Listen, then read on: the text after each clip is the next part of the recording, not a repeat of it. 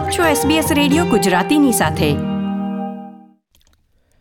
નમસ્કાર. બીજી જૂન બે હજાર વીસના મુખ્ય સમાચાર આપ સાંભળી રહ્યા છો વત્સલ પટેલ પાસેથી એસબીએસ ગુજરાતી પર.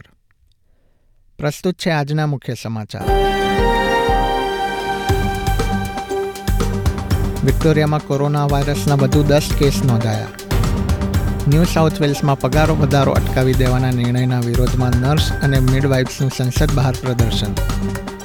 અને તાસ્માનિયામાં નિર્ધારિત તારીખ કરતાં એક અઠવાડિયા વહેલા કોરોના વાયરસના પ્રતિબંધ ઉઠાવાશે.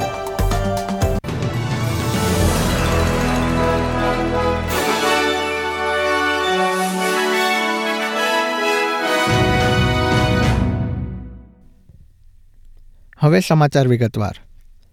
વિક્ટોરિયામાં એજ કેરમાં કાર્ય કરતા કર્મચારીનો કોરોના વાયરસનો ટેસ્ટ પોઝિટિવ આવ્યા બાદ એજ કેરને લોકડાઉન કરી દેવામાં આવ્યું છે. રેઝરવાયર ખાતેના એજ કેરમાં કાર્ય કરતા કર્મચારીનો કોરોના વાયરસનો રૂટીન ટેસ્ટ કરવામાં આવ્યો હતો, જે પોઝિટિવ આવ્યા બાદ સ્ટાફ અને તેના રહેવાસીઓનો પણ ટેસ્ટ કરવામાં આવી રહ્યો છે, જ્યારે કર્મચારીને ઘરે જ આઇસોલેટ કરવામાં આવ્યો છે.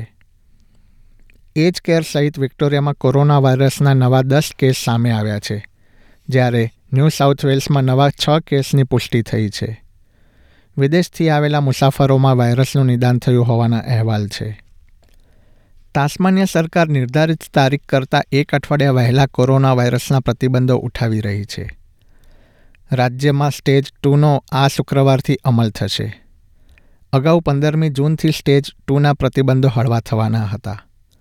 પબ્સમાં ડાઇનિંગ ડ્રિંક્સને પરવાનગી મળશે. આ ઉપરાંત ચાલીસ લોકો રેસ્ટોરન્ટ્સમાં એક સાથે બેસી શકશે.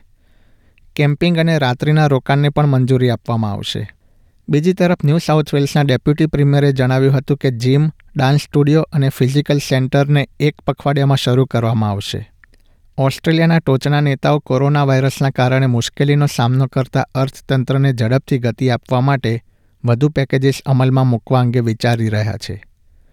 કોરોના વાયરસના પ્રતિબંધો હળવા થતાં હવે રાજ્યો અને ટેરેટરીમાં રહેતા લોકો pub beauty salon tattoo parlour અને જીમમાં જઈ શકે છે. કેન્દ્ર સરકાર હવે કન્સ્ટ્રક્શન સેક્ટર તરફ નજર કરી રહી છે.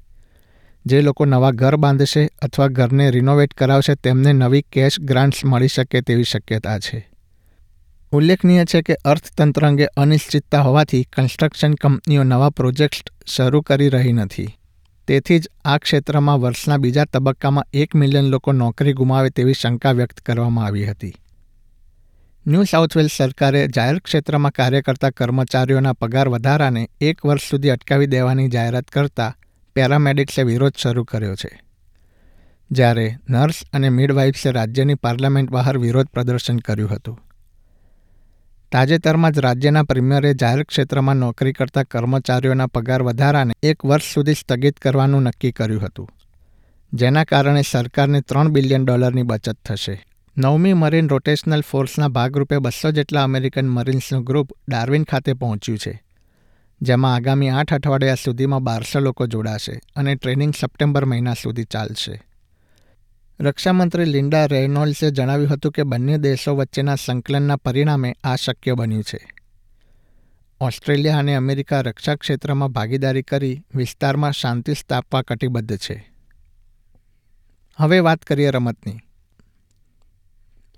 Rugby Australia New Zealand, South Africa અને આર્જેન્ટિના સાથે ચર્ચા કરી ઓસ્ટ્રેલિયામાં રગ્બી ચેમ્પિયનશિપની નાની ટુર્નામેન્ટ રમાડવા અંગે પ્રયત્ન કરી રહ્યું છે.